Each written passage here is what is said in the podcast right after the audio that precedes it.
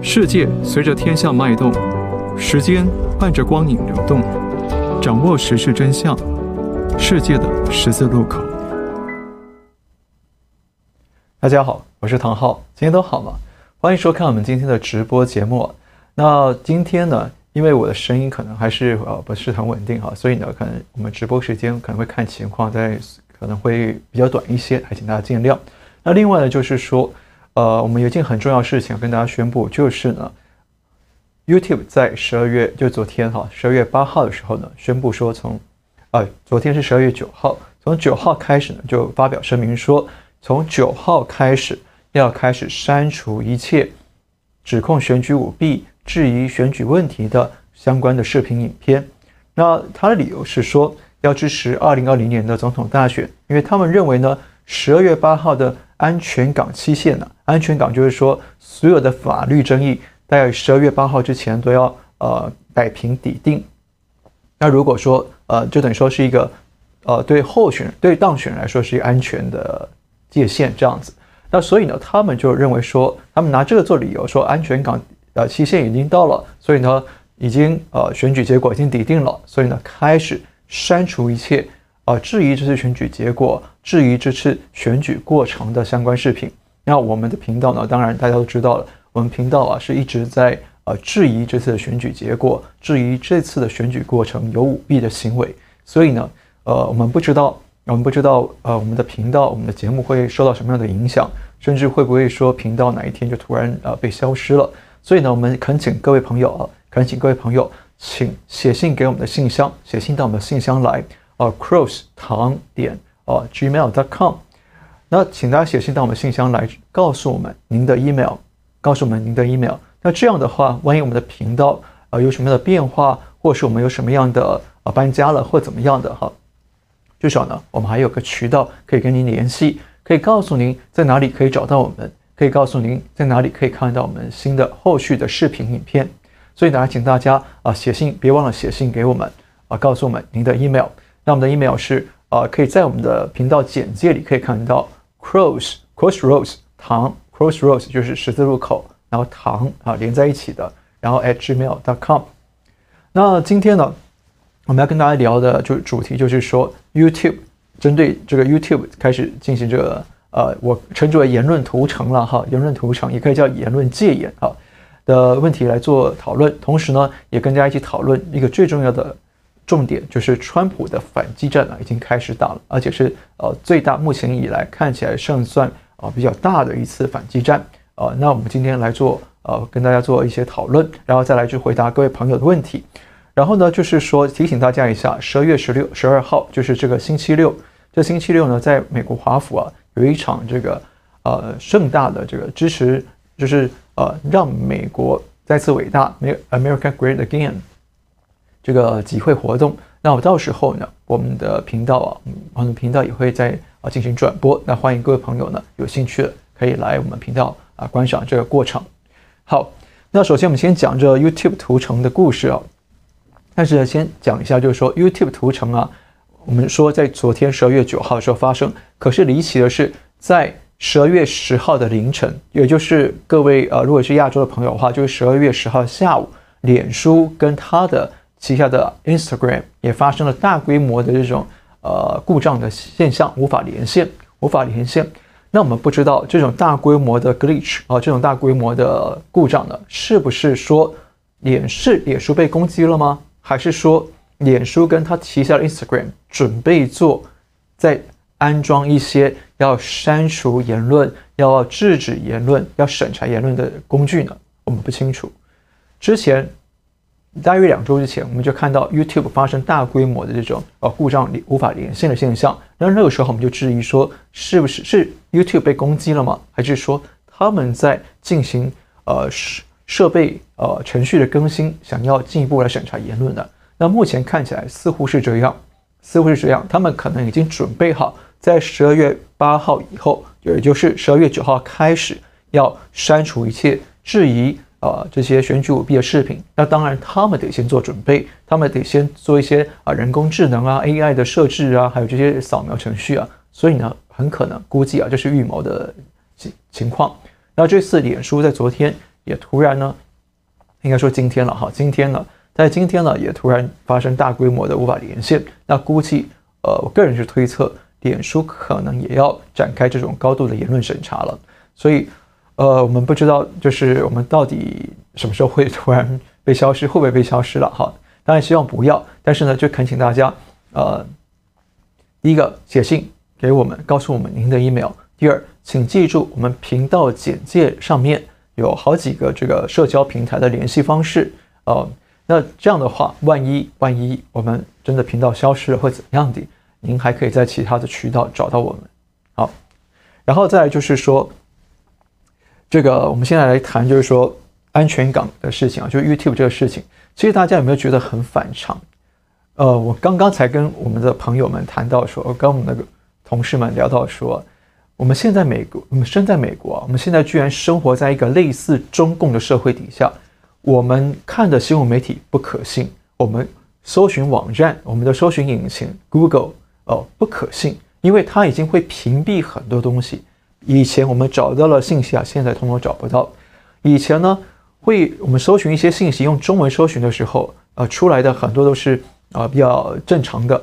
现在出来的 Google 啊，前几页都是中共官媒的信息，都是中共简体字的官媒信息，都是中共官媒的言论。那现在呢，我们要搜寻这个美国大选的言论啊，就是包括一些呃，可能就是比方说有多少州支持这个诉讼案，结果呢，一打出去啊，找找不到。呵 呵找不到很多东西呢，就是被屏蔽了，或者是被呃演算法也不知道演到哪去了哈，所以就变成说我们现在啊已经活生生生活在一个接近中共的社会，或者是说接近社会主义控制呃共产主义控制的社会底下了。他先从言论审查开始，言论审查是第一步，集权统治的第一步。那接下来是什么？思想改造，思想改造，接下来干嘛？暴力镇压。暴力镇压，你改造不过来的，我就镇压你，然后呢，就变成说，集中权力控控制整个社会，然后实施他最后的一步教育，教育全面教育，全面洗脑，啊，所以啊，这是一个很可怕的一个过程啊。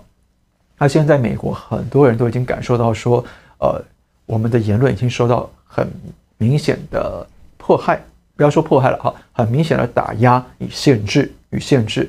那特别是我们做新闻的，那这方面更敏感了。所以呢，就是说，呃，脸书这个 YouTube 这一次的言论审查，其实呢，非常的不寻常，非常的不寻常，而且是把美国啊快速的往呃向左推哦，向社会主义的方向来过渡。而且呢，其实大家想一想，有几个疑点。第一，他说在十二月八号安全港，然后呢，美国总统大选结果呢已经底定了，所以呢要删除一些质疑这次选举的言论。可是，请大家注意，四年前川普当选之后，没有哪家媒体，没有哪个社交媒体这样审查的，没有。而且呢，是不断的攻击川普，网络上一堆黑川普啊，质疑川普跟俄罗斯勾结言论是满天飞，而且是四年来不间断。但是呢，这些媒体通通没有审查，通通没有过滤，也通通没有去支持二零一六年的总统大选结果。所以呢，这是一个非常反常的现象啊！而且呢，到现在啊。我们可以看到，社交媒体，呃，脸书、推特，呃，YouTube，到现在还是还有主流媒体，全部充满了，呃，大量的攻击川普的言论。但是对于拜登言论全部都是正面的。那这种极端反常的现象啊，呃，第一，你可以看到他们会对于未来，假设拜登上任的话，他们对于未来的新政府会能够善尽媒体监督政府的责任吗？恐怕不行，对不对？而且呢，第二，媒体中立客观的角色。中立客观客观的角色已经彻底消失了，媒体已经成为政府的打手，政府的传声筒。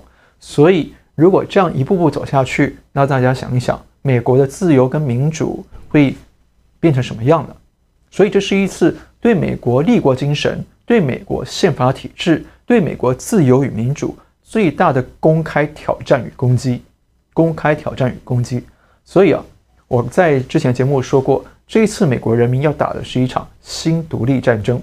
新独立战争，大家知道，一九一七七六年的时候，美国打独立战争是因为要对抗这个英国的王室的统治的压迫啊，所以呢，因为王室压统治啊，损害人民的自由、财产的权利。那现在呢，这些左派媒体、左派政府跟左派的社交媒体开始来限制我们，打压我们的言论自由，甚至呢开始限制我们的人身自由了。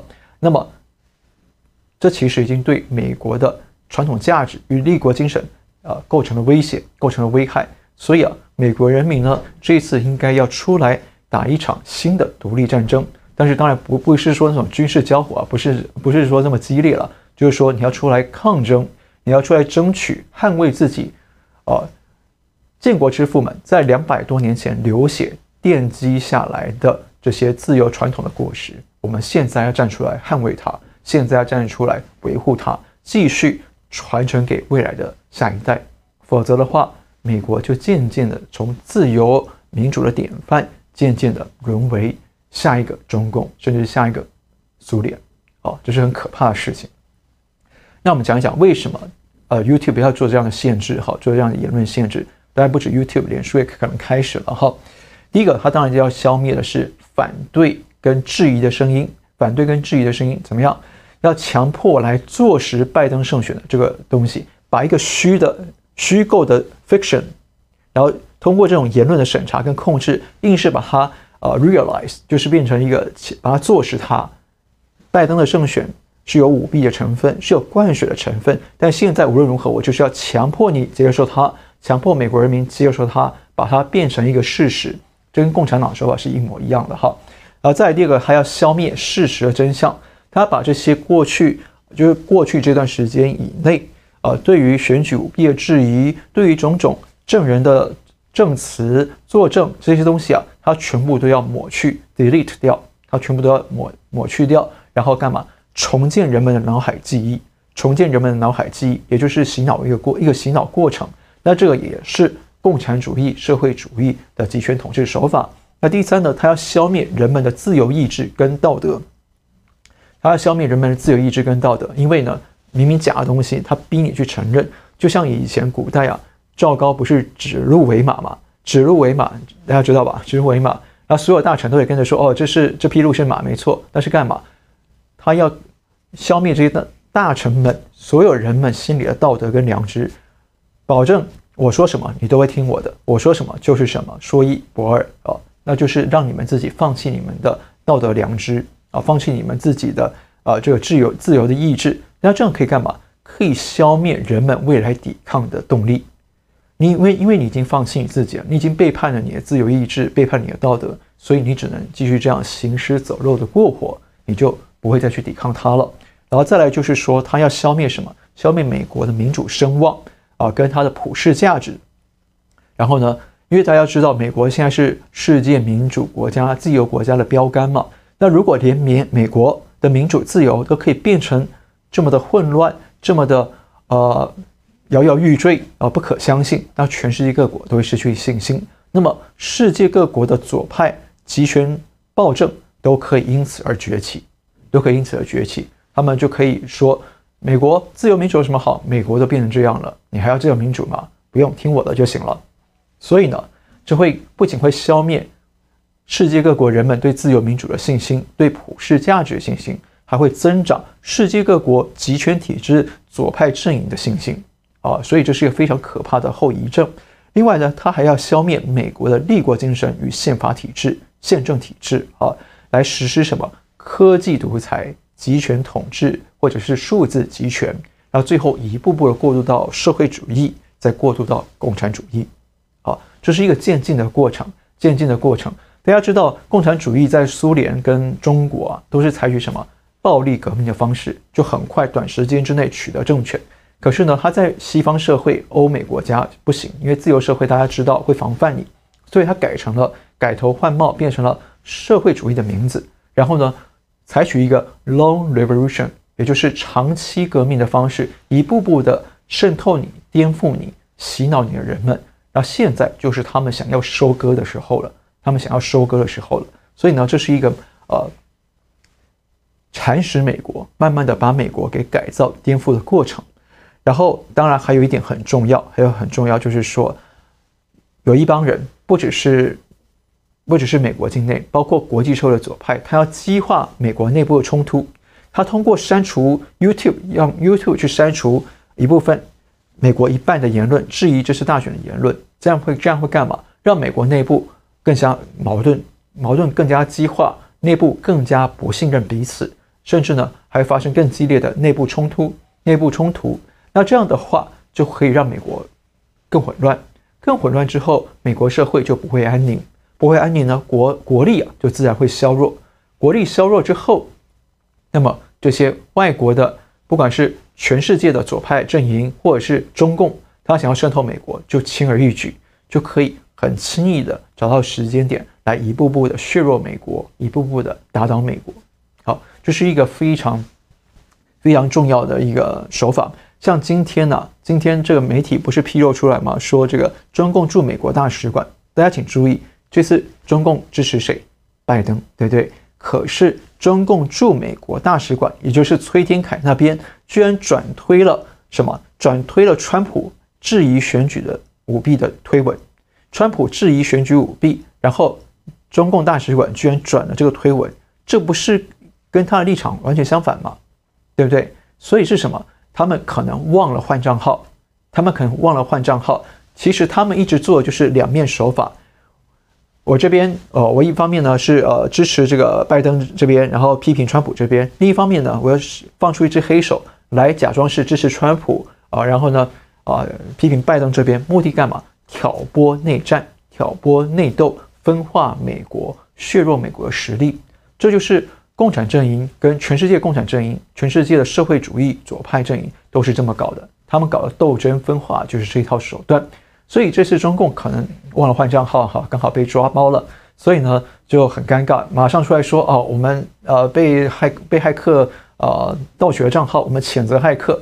对，中国的账号确实被盗窃了，被中国共产党盗窃了七十年啊，所以呢，请大家也借这个机会来认清哈，中国共产党。它不是一个和平崛起的政党，它没有要追求任何的和平跟世界共处，它要的是分化分裂全世界，最后达成他称霸全球的百年马拉松的目的啊！百年马拉松的目的，那这一点呢，请大家留意。然后呢，但是说，但是呢，他虽然说 YouTube 删除言论，想达到消灭这么多东西的目的，可是没没关系，记不住没关系，我们也许要找机会做个节目哈。但是呢，其实这些举措。我个人认为啊，第一个，它反映出来什么？反映出来左派内部啊心虚跟紧张。他心绪就是说，因为这个选举啊，本身就是灌票灌出来的，本身就是造假造出来的，所以急着急着帮他盖章，通过程序把拜登推上去，否则的话，这个政权这个政权之路走得不稳，摇摇欲坠了。而且第二个很大的重点是，全美国越来越多的证据曝光出来、曝光出来了，而且全美国更多的人们。看见了这场选举，整个过程很不寻常，很不正常，而且更重要是说，现在川普阵营祭出了最重要的大手段出来了，大的手段一步步出来了。那大家大家也看到，这大手段就是川普之前讲的大事情发生，也就是呢，德州啊向最高联邦最高法院提起诉讼，诉讼那四个争议州说他们违宪，他们违宪。好，那目前已经有至少十九个州啊。啊，出来支持，那这一点我们等一下再谈。所以呢，我想说，就是说，它反映出了左派阵营已经心虚，跟开始紧张了，开始紧张了，哈，担心辛辛苦苦造假的这个权力阶梯啊，随时可能会被地震给摇垮啊。然后再就是说，这也反映出了川普的反击战，他的反击战是有层次的，而且呢，现在已经逼中要害了，已经打中要害了，所以左派开始紧张。啊，通过各方面的明的暗的方式开始反击，开始想要呃去对抗对抗川普。那第三呢，这也是说代表啊，现在这一场整个事件，从不管是川普他们的听证战、法律战，或者是左派阵营的这样的言论审查、审审查的反击动作，都可以让美国更多的中间选民、中间选民，不管是中间偏左或中间偏右，他们可以来。冷静的思考，这些动作实在不寻常，那是代表什么？代表这次选举也很不寻常，也很不寻常，所以他们就会更理性的去反思说，到底哪谁说的才是对的？到底我做的投票选择是对还是错？啊，会让更多人醒过来，会让更多人清醒过来。另外呢，这个机会啊，大家知道，脸书、推特呃 YouTube 这三大社交巨头了，甚至 Instagram 啊四大巨头现在已经被左派完全控制了，反而呢会趁这样的机会，言论审查会促使更多人跳出来，反而会有机会让更多小型的、中小型的社交媒体崛起。中小型的不只是社交媒体，还有一般的媒体也会崛起啊。所以我们之前就说过，大家会通过这一次美国大选看到美国的媒体板板块啊重新洗牌，重新洗牌。那接下来我们会看到这样的局面继续发生。好，然后呢，我顺便提一下，有个朋友就问到问到这个问题哈，他顺势问到这个问题说，叫米米亚高啊，米亚高吧啊，他说呢，可不可以针对这个？社交媒体这个所谓的二三零条款来说一下，那这个二三零条款有什么利和弊？其实二三零条款呢，是指说一九九六年美国国会通过了通信规范法案啊，Communication Decency Act。那里面呢，第二百三十条的条款规定说，网络服务的这个提供者啊，啊，就是脸书、推特啊，是呃这个 YouTube 这些，他们这些网络服务的提供者，他们可以。不需要为用户发表的言论来负责啊！用户在上面发表什么言论啊？不会，他们不需担责任，不需担责任。那同时呢，他们删除这些言论啊，也不用担责任啊，也不用担责任。一开始这立法用意是好的哈，比方说我我是个平台商，对不对？然后你在我上面骂骂川普，然后川普来告我，那我得我得受害啊，这样对我来说不公平。所以一开始这法案的利益是好的。他想要保障这些言论平台可以呢广泛的提供各式各样的言论，自由的发言，啊，确保言论市场的多样性，确保自由民主，多数意见、少数意见都能啊兼容并蓄、和平共存。但是呢，没想到啊，这些平台、这些网络大媒体，因为啊快速扩张之后，因为这样的言论自由保护之后，他们快速扩张、快速成长，但是也形成了言论市场的垄断或寡断。啊，四大四大社交媒体寡断了一切言论市场，变成了他们可以来删审查言论、筛选言论，变成了曾经言论自由的受益者，现在变成了言论自由的打压者、迫害者。也就是你受你得到好处，现在反而要来啊、伤害你的恩人、打击你的恩人，那这样对吗？这样对吗？姑且不说这样对不对，这样呢，你反而是变成了你在迫害人民了。当初是这群人民啊，在你上面言论啊百家争鸣，然后促使你崛起起来，然后让你拿到那么多的广告，而且这些人民都进来，让你变成了最大的广告市场啊，你赚了很多钱。可是现在你开始要开始刮羊毛哈，开始割韭菜，你开始要限制他们能说什么，不能说什么啊，限制他们，你准听我的。那其实就是一种变相的迫害自由了，变相迫害自由。所以就是说，就是极左派啊，就是利用了钻了这个言论自由的空子，他先呢利用你的言论自由，然后在里面发展壮大。其实跟谁很像？台湾台湾的亲共政党、亲共媒体一模一样，对不对？先利用言论自由，然后的名义我进来快速的茁茁壮发展，然后接下来我变脸，我突然变脸翻脸不认人，我开始呢。删除言论，然后发表激进的言激进的言论，然后你想说什么，我就打压你，我就封锁你。那现在美国就是这种情况，所以川普为什么说他要废除这个，他要需要国会呢废除这一条，其实是有这个考量。当然就是说言论自由确实需要保障的，我个人是认为是需要保障的。可是当言论自由已经被利用变成了不自由，甚至是反过来迫害言论自由的机制的时候，那么这整整一套的法规啊。就可能需要再做调整啊，再需要做调整，因为呢，所谓的言论自由是以保障最大多数人的自由不受侵害为原则，而不是保障这些大企业他们的政治立场、他们的言论方向为原则。那很简单，就是说，呃，我个人是用一句话：这些社交媒体啊，是用民间企业的外壳啊，包装着民来做包装，但是呢，执行着。真理部的洗脑工作跟思想控制，执行真理部的洗脑工作跟思想控制啊，所以呢，就变成说，左派呢打着右派的外衣，打着右派的外壳，利用右派的提供的这个方便跟利益，来一步步的蚕食鲸吞，来一步步的颠覆整个自由社会啊，这是很可怕的事情。所以啊，这也告诉我们一件事情啊，反垄断、反托拉斯的重要。所以大家可以看到，昨天这个脸书不是美国四十八个州跟地区啊，四十八州呢联合起诉了这个脸书嘛，因为他们认为脸书太过庞大了，脸书下面有什么？有它的 Messenger，有 WhatsApp，还有 Instagram，然后整合在一起之后呢，会变成说是一个言论巨兽，然后所有市场都被它垄断了。所以他们现在控告它反托拉斯法，然后呢，就是希望呢把它给分拆掉。啊，这一点是好事，这一点是好事，因为大家可以看到，脸书在这一次啊也提供了大笔的资金啊，去资助这个左派的阵营啊，这是很可怕的事情。所以我们讲华府利益共生体，说白了就是他们 deep state，deep state 包括了政客、大企业啊，这些科技大企业，还有商人，还有呢主流媒体，就左派媒体哈，还有民间社团、民间团体，fact check 这些东西的哈，所以呢就是所谓的 deep state。好，然后呢，我们再看第一个重点，就是决战最高法院，就是呃，就宾州啊，就是这个德州啊，他在两天前，呃，德州检察总长呢向最高法院直接提起诉讼案，起诉了宾州、密歇根州、威斯康星州以及乔治亚州，呃，起诉指控了这四个州啊的选举过程涉嫌违反宪法、违宪啊，涉嫌违宪，然后呢。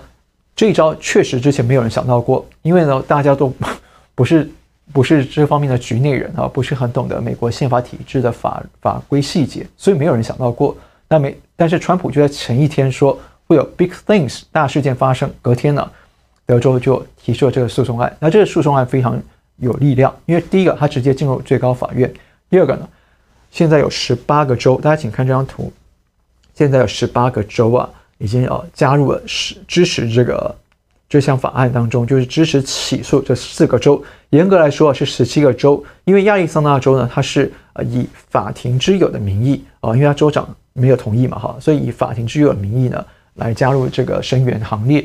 那可能接下来还会有更多的州也加入这个声援行列，所以就变成说是美国几乎半个美国都支持了要去起诉这四个州的选举过程违宪。好，违宪，违反宪法。那接下来，他呃有法律专家评估说，这项案件呢，只要最高法院接受的话，受理的话，就很有可能成立，很有可能成立。那最高法院最快会在什么时候做呃回应呢？最快在今天下午三点啊，今天下午三点可能最快会有做回应。那如果他呃回应的话，那他这个专家评估就说评估说啊。这违宪呢，很可能成立，为什么呢？因为它有两个重点。第一个重点是，他们说这四个州啊，都发生一一个情况，州政府或者是法院呢，就私自的变更了选举的规定，选举的规定。可是美国宪法规定说，选举的流程跟规定必须由立法机关来决定，也就是各州的议会、各州的参议院、众众议院来才有权决定选举的程序跟日期。可是这四个州的州政府或法院没有，他们直接下令更改，所以是违反宪法的，这很明确。而第二点是说，有几个州它里面的几个县发生这种情况，就是说不同的县对于选举法规的这个执行标准不一样，不一样。比方说，有个县，有的这个民主党的县，它这个邮寄选票啊迟到了，但是或是有瑕疵，没有签名什么的，他可他他们就当地呢。就说哦，送回去通知当事人啊，来签名来补，就是所谓的 cure ballot，就是治疗这个选票啊。可是呢，在共和党的县，他们就没有这么做，就直接说哦，这个邮票邮寄选票啊有缺失，不计票不采集，所以就变成说标准不一样，那就形成就违反了宪法规定的平等平等原则平等原则。所以呢，这一点执法不平等也是违反宪法的。所以专家说，如果最高法院受理的话，那其实呢，它违宪事实的几率非常高，因为非常高。而且啊，还有一点重点就是说，川普呢也在昨天宣布了，他以案情这件案件的第三方的角色 （third party） 第三方角色决定介入这个案子，介入这个案子，也就是说，他们也会啊进去提供更多的证据啊，等于说呢，他们也是利益关系者，白宫政府也是利益关系者啊，所以呢，包括。白宫包括美国二十个州，啊，十九二十个州哈，一起加入这个战局，所以接下来决战会在最高法院，最高法院会进行这一场最重要的呃选举大战，或你要说政协交战都可以了哈。但就是说呢，关键是最高法院受不受理啊？最高法院的压力也很大，所以这九位大法官呢，他们那左派左派法官就很轻松了哈，但右派法官呢，压力可能就很大，甚至可能会受到一些人身威胁。这一点是大家要心里有准备的哈。所以我们接下来就要看最高法院会不会受理，再来怎么判。那判决结果可能会怎么样呢？有几种可能性。第一个，第一种可能性是，呃，就是说，呃，呃，我们拒绝受理，我们拒绝受理，或者是说呢，我们觉得维持原判，维持原判。那那么呢，就是一月二十号，十二月二十四号选举人团投票，一月六号国会认证通过，一月二十号拜登就上任了。哈，这是一个什么都不变的情况。那第二种情况是说，最高法院认定违宪。认定违宪的话，那么就要怎么样？这四个州啊，就可能由州议会来收回权力，由州议会来选出选举人团，然后由州议会选的选举人团来投票选出谁当总统，谁当总统。可是大家请注意，十二月十四号州议会就要这个，呃，各州的选举人团就要投票了。一月六号，一月六号，美国国会就要认证各州的选举结果。那现在各州议会都开始休会了哈，因为美国要过年了嘛，所以到底各州议会能不能够来得及选出选举人团呢？新的选举人团我们不知道，啊，这个有这个各州的立法程序的问题，所以我们不清楚。所以呢，还会可能有一种情况，如果各州啊来不及选出新的选举人团，来不及在一月六号之前决定各州的最后选举结果的话，那么就会变成什么？拜登现在号称得票三百零六票，那么。这四个州加起来有六十二票，所以这六十二票如果被拿掉的话，那拜登的得票数就会剩下两百四十几票。也就是说，川普跟拜登的得票数都没有超过两百七十票，都没有过半。那么按照宪法第十二修正案规定啊，那这时候就要由国会众议院跟参议院来选举总统跟副总统了。那总统就是由国会众议院来选择。可是到那个时候啊，会怎么样呢？一月六号的时候，如果两边没过半，要国会来选总统呢，那就变成更改选举规则。它选举规则会变成说，不是四百三十个参议员都投票，而是说有五十个州来划分，众议院五十个州各有一个一票，各有一票。那么目前呢，这五十票要来决定总统是谁。那目前呢，根据最新的选举结果，众议院选举结果。共和党掌握了二十六州的主导权，有二十六州是共和党的议员比较多，那二十四个州是民主党议员比较多。那看起来就是什么？二十六票对二十四票，对不对？所以看起来好像、呃，共和党好像可以多一票。可是对不起，如果有人跑票呢？如果有人跑票呢？对不对？所以就是说，这个也是有风险的啊，还有不确定性在里头。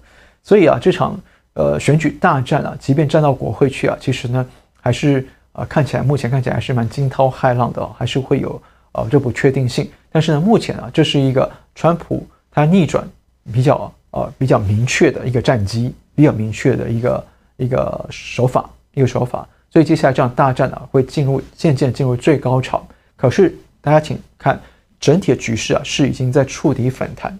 对川普来说是触底反弹，开始渐渐往上回升了啊，已经找到这个。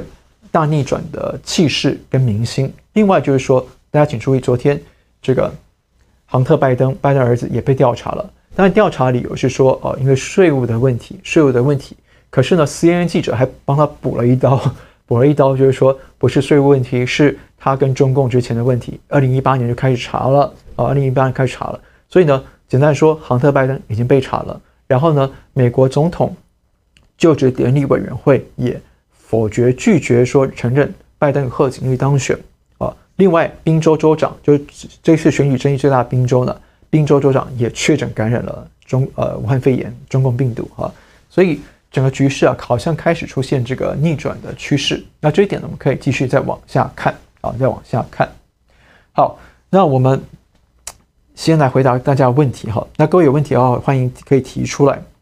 那我先回答这个 JJ 提出的问题，他说呢。如果真的交给国会来选出正副总统的话，那左派会用什么手段来抵制呢？哦，没错哈，左派不会善罢甘休，这点没讲过。左派也不是吃素的，对不对？所以第一个，他有些国呃，像亚利桑那州，他就采取休会嘛，比方说疫情啊，因为疫情呢啊，我们休会，或者说呢，因为快过年了，我们就休会。那休会就怎样？就停摆了，州议会就不能选这个选举人团了嘛。好，这是一种行政手法。另外一种就是说，他呢通过媒体战、媒体战跟自媒体，就把社社交媒体战，现在我们可以看到了，他全面封杀言论，同时呢，在主流媒体上完全封锁一切啊，川普反击的信号。然后不断的宣称啊，拜登啊，每天都在选阁员，每天在选这个阁员，那个阁员，已经快要胜选了啊，已经快要当选了，而且还要求大家一定要戴口罩，好，等等等等的哈，这是媒体战。然后再来，我们看不到的就是说黑帮战，就是黑帮暴力的恐吓威胁，恐怖袭击有，暗杀有，还有就是对所有证人、法官的威胁，这些我们看不到。这次可以看到很多律师、法官跟国会议员都不敢站出来。支持这个挑战这个选举结果，一方面是他们受到很大的威胁，那所以呢，这些手段呢还会再继续出现。那么请大家留意，如果说川普的反击战继续往上推的话，很可能不能排除，不能排除接下来美国会发生呃枪击案或者是恐怖袭击哈，因为这是左派惯用的手法啊。然后再来 J.R. 修呃 J.R. 修哈修炼修修炼的修，他问说他想问。美国媒体为什么彻底的腐败崩溃啊？的根本原因是什么？这个问题问得很好。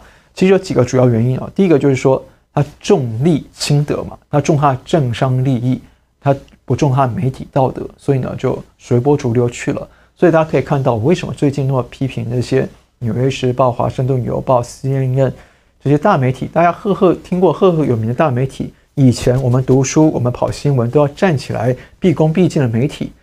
现在啊，就是腐败堕落到已经臭不可闻，触不可闻，真的千真万确。因为还还有很多内幕，我知道内幕我还不能跟你说哈。但是呢，真的，请大家不必再，我觉得，就是说百分之八十的他的选举报道可以不用相信哈，可以不用相信。然后再第二个就是说，他们的政商利益，他们为了政商利益，所以呢加入了这个华府利益共生体，也就是他们是深层政府的一部分，Deep State 的一部分。那那这当然也跟这个媒体广告营收不断下滑有关系，因为整个大环境在变，传统媒体广告越来越少，都到社交媒体去了，所以呢，他们就变得更容易被收买，更容易被收买。那另外就是说，共产左派啊，从一九六零年代就开始长期的有目标的渗透美国媒体啊，主流媒体啊，现在包括好莱坞，包括这些新闻媒体，它里面的中中高层的主管很多都是。地下共产党人很多都是左派分子啊，社会主义人啊，很多。然后再来就是说呢，共产左派他长期渗透美国校园，所以很多美国大学毕业生他进入校园之后，他进入媒体，他也成为了高层主管或成为基层的记者，但是他也是本身就左派思想的，所以他对呃用传统派的思想对川普这边。他是完全反击的，好，完全反对的，甚至于说反对到我用非法的手段，我用昧着良心的手段，用违背媒体道德手段去攻击川普，我都觉得很 OK，我都觉得很正常，啊，就等于说把某人给妖魔化了，然后妖魔化到最后自己用非法手段来对付别人，也都觉得心安理得，这是一种心理道德的变异，好，那另外一点还有一点很重要，他们很害怕川普，为什么？因为川普啊，其实真的，我个人认，我个人观察认为，川普很可能是美国两百多年来最懂媒体、最擅长跟媒体对抗的总统。为什么？因为川普之前，大家如果去研究川普的一生的话，你会发现他在早年做房地产的时候，他就很懂得善用媒体舆论来打击对手，跟甚至跟媒体对抗。第二个，川普自己也做过媒体，对不对？川普当过媒体的主持人，就是这个呃那个 The Apprentice。啊，这个什么学徒，或者是这个叫什么？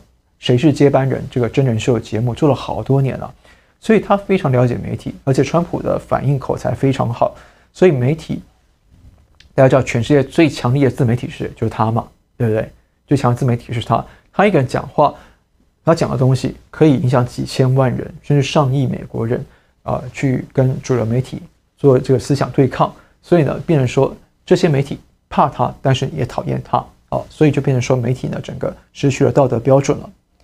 然后 Carissa Myers 啊，好久不见。然后跟 Eddie 崔啊，应该是崔吧，崔哈，他们不约而同的问到光明会，呃，很多人都问光明会哦，他们问说，如果光明会是在背后操纵大选，想达成他们的新世界秩序的话，呃，但是他们很邪恶、很强大，对不对？那就算这次选举翻转过来了，川普赢了，可是川普能斗得过他们吗？这是个好问题哈。但是我必须说，第一个，Deep State 啊，深层政府呢，啊，或者是华府利益共生体，他们背后呢就是光明会，没错。啊，光明会是他们上级，很多人都是光明会的人。那光明背后，光明会背后的上级是谁？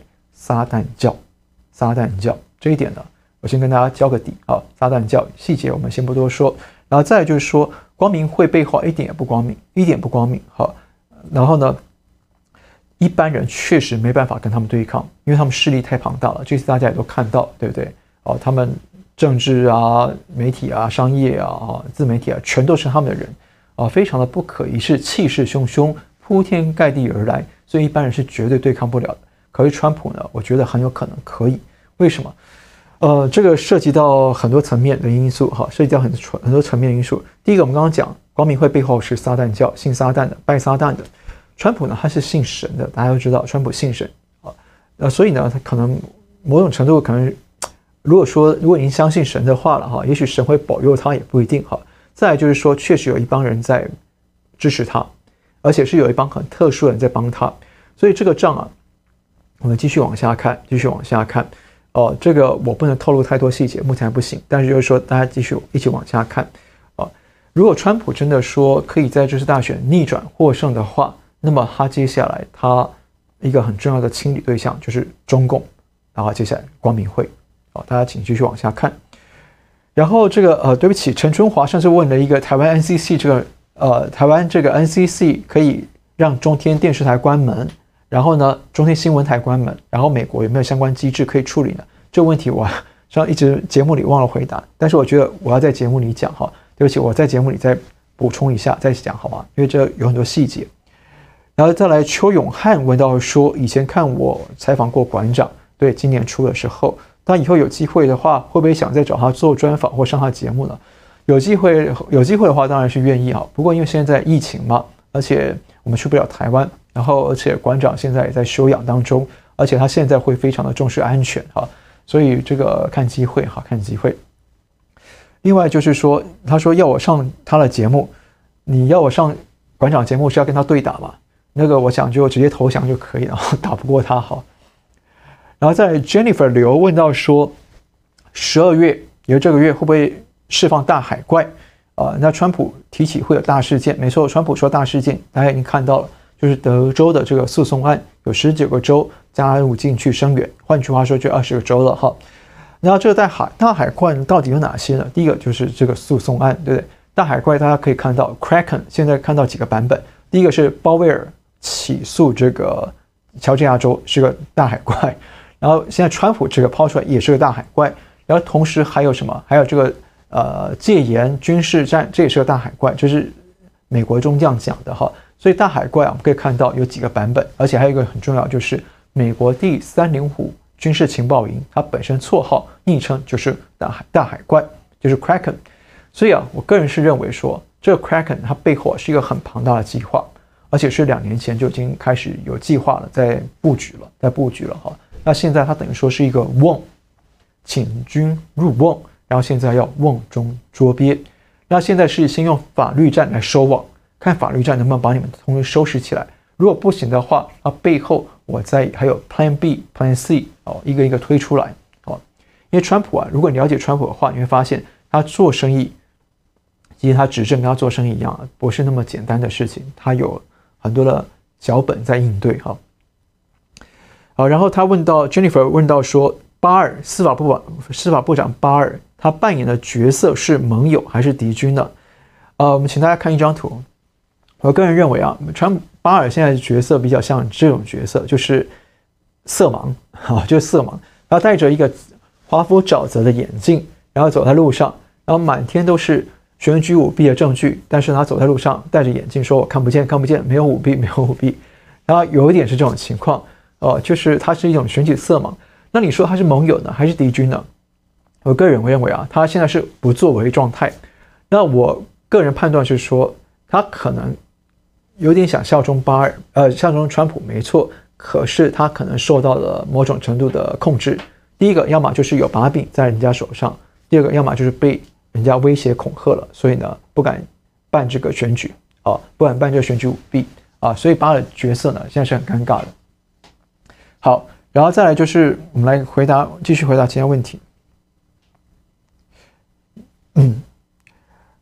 然后我们先说，呃，有 Hillary 三杯兔子减龄，还有 Win Win，呃，都有呃捐款给我们，非常感谢大家啊，非常感谢大家。然后爱丽丝要我喝水，热咖啡跟水，我先喝个水哈，对不起，我也有点沙哑了。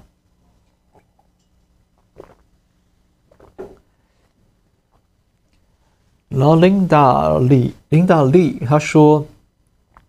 呃，Y YouTube 太不可思议了，对吗？对，YouTube 实在太不可思议了，已经中共化了啊，开始中共化了。然后谢谢大家支持啊。然后必应五素说建不建议使用 miwi miwi 对不起，我还没研究是什么。上次有看到您的问题，他忘了研究哈，研究之后再跟您回答好吗？然后再来，呃，就是说 Winwin 说一定要呃顶住 YouTube 的压力，会的，我们会努力顶住。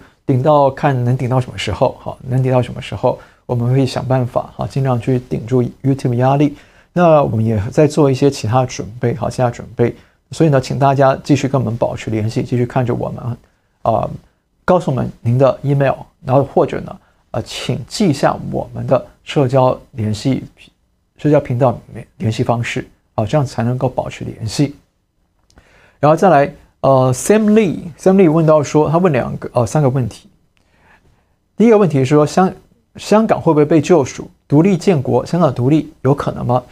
呃，我认为呃，香港要独立建国可能性是比较低一些。哈，为什么呢？因为独立不是给大家泼冷水，而是说呢，独立建国它有很多方面的条件要考虑，不是我自己考虑我的条件就行，还要考虑国际社会的条件，还有国际地缘政治、地缘环境的因素才能够。啊，衡量能不能建得了国，能不能独立啊？那香港第一个，它现在啊，它的水啊，它的电啊，它这些资源都还要仰赖中国大陆，还得仰赖中国，所以呢，很容易就被截断，形成这个安全危机。哈，第二个就是说，香港内部的民意支持独立的人呢，到底有多少？好，大家都强调民主自觉嘛，那到底有多少人支持独立？有多少人支持维持现状，或者其他选项呢？这个呢，我们不知道。但是我们上次看到的民调结果好像是。呃，支持直接完全独立的比率上啊，好像还不是那么多，还不是那么还没有过半嘛，好，所以呢，这个一点我个人认为说，目前看起来，呃，要独立可能几率比较低一些。但是呢，香港会不会被救赎？绝对会。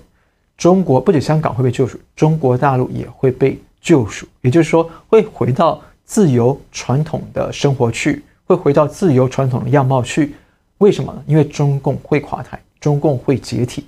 啊，而且是和平的解体。那有人就问说，那中共中共什么时候解体呢？我个人，如果你要我我说我个人的判断跟推测的话，我个人认为啊，最晚最晚不超过明年，不超过明年底，不超过明年底。因为目前中共内忧外患种种的状况，真的撑不了多久了，已经是一个乱世中的乱世，一个末朝哈，末朝中的末朝了。所以他再撑啊，再怎么样假强大，其实撑不了多久了哈，撑不了多久了。估计估计，而且接下来从十二月中，我们节目里一直讲，十二月中过后啊，整个社会、整个全世界都可能啊会出现更多的状况、更多的问题。那经济，全世界经济会受到重挫，那中共呢，它受到打击会更更大啊，更大。所以，我个人认为，中共啊可能撑不过明年，好，撑不过明年底，好。然后再来台湾，他问说，台湾会走走向左倾吗？就向左走吗？对，这是一个很大的风险，很大的风险。台湾渐渐在一步一步向左走，但是呢，不至于像美国这么快。美国是一下子大力的往里推，但是台湾还没那么明明显。台湾是一步步的在走，啊、因为台湾的传统意识还是比较强的哈，传统概念比较强。可是现在有个台湾有个最大的问题是说，台湾的很多人，很多的民众，他无法分清左派是什么，社会主义是什么，他不清楚，因为没在那样的环境下生活过嘛。所以不太清楚啊，所以这一点呢，呃是比较大的风险。那其实我说白了，台湾现在受到两股左派力量的入侵。第一股大家看得到是中共赤赤色力量的入侵，中共是极左派嘛，所以中共红潮入侵，大家看到，但是多数台湾人民对这是警觉的。可是另一股大家警觉不到了，就是西方左派的入侵。西方左派入侵是什么？从政策上，从社会制度上，还有教育思想上，不断的改变你，渗透你，改变你。美国就这样被改变了，几十年下来，现在已经左倾了哈。那这些东西呢？我个人观察，确实在台湾也在进行当中，进行当中。入侵你的体制，入侵你的教育，那这些东西呢，大家比较不容易察觉，所以我会建议台湾的朋友们可以去看一本书，叫做《魔鬼在统治着我们的世界》。魔鬼在统治着我们的世界，因为这套书啊，我觉得它把左派跟右派、社会主义跟自由主义的是怎么样的情况，方方面面都写得很清楚，写得很清楚。那建议大家可以去看。好，然后最后一个问题是 Sam Lee 问到说。哦，蔡总统就蔡英文跟这个赖清德，谁会更好的带领台湾走向国际社会和美国建交之路嘛？这个问题问的很好哈，但是也非常的敏感，因为你讲到蔡英文跟赖清德，那谁就是等于说比一比谁比较强，谁比较比较有利于台湾？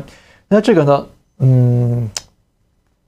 我有我的答案，但是呢，我请恕我不方便回答，因为呢，真话不是人人都爱听，可假话呢，我又不愿意讲，好吗？真话不是人爱听，假话不愿意讲，所以呢，就是请恕我不回答。但是呢，我觉得眼下当下最需要认清的是说，中共跟美国的左派，他们不是分开的个体，他们是彼此互相为用的，彼此互相利用的，要互相利用的时候就结盟。要互相斗的时候，要夺权的时候，互相对抗。大家请注意，拜登的儿子 Hunter Biden 就是串起来拜登政府跟中共在一起的人的一个一条线，对不对？那大家也看到了，狄东升有没有？就是中国的那个教授啊，最近很很红很火那个学者，就说华尔街跟美国高层有他们的人，对不对？他们自己就坦白说了嘛。所以中共啊，跟拜登政府啊，跟民主党这帮这边极左派的人呢、他们是利益共生体，他们是利益共生体啊，所以呃，台湾政府个人需要，我认为是需要去认清这一点，否则的话，呃，两股左派势力会同步夹击台湾，一股中共红色左派势力，另一股是西方左派势力。好，然后我看好像还有问题，然后这个谢谢很多人说保重，谢谢，然后赖建廷又捐款给我们，谢谢你们，然后敏敏问说。彭斯是大天使吗？彭斯是不是大天使？我不知道您是要我说他是，我觉得他对川普来说是个大天使，他对美国人民说是个大天使，因为彭斯这个人呢，我觉得真的很不简单。我不知道各位有没有看过年轻的照片啊，超级帅，而且超级正派，他的脸一脸正气啊，到现在还是一脸正气，而且他是保守的印第安纳出身的，所以他的价值观、他的言行举措啊，都非常的正派。简单一个字就是正，啊，不是说长得很正，而是说整个人言行都是正的。尤其是，我不知道各位有没有去看一张照片，就是他之前到韩国跟金正恩的妹妹金正金宇正啊在一起拍照的时候，他那个眼神完全不看金宇正，非常的，而且是很正气的，不是那种凶恶的正，是很正派、很有威严的正。所以这个人他其实他帮川普很多忙。帮川普呢，一方面是在政治上帮他很多忙，二方面是他也让美国人民看到了传统的正直的美国人是什么样子，传统政治美国人是什么样子。所以从这个角度来说，我觉得他确实是呃一个大天使哈。就您的说，您的说法呢，我觉得他是个大天使。那如果您要说悬一点的话，对川普跟彭斯背后，我相信都有神神助，因为他们都是很相信神的人。好，那。他们的对手就是这帮 Deep State 这帮呃光明会的人呢，他们是相信魔鬼的，相信撒旦的，所以呢，神鬼之争、神魔之争，也就是变成了今天这一场的正邪之争。好，那因为节目时间的关系呢，我们今天大家问题也问完了，呃，我们也差不多，因为我声音也差不多了，那我们今天就先聊到这里。好，那我们感谢大家收看，我们下周再会喽，拜拜。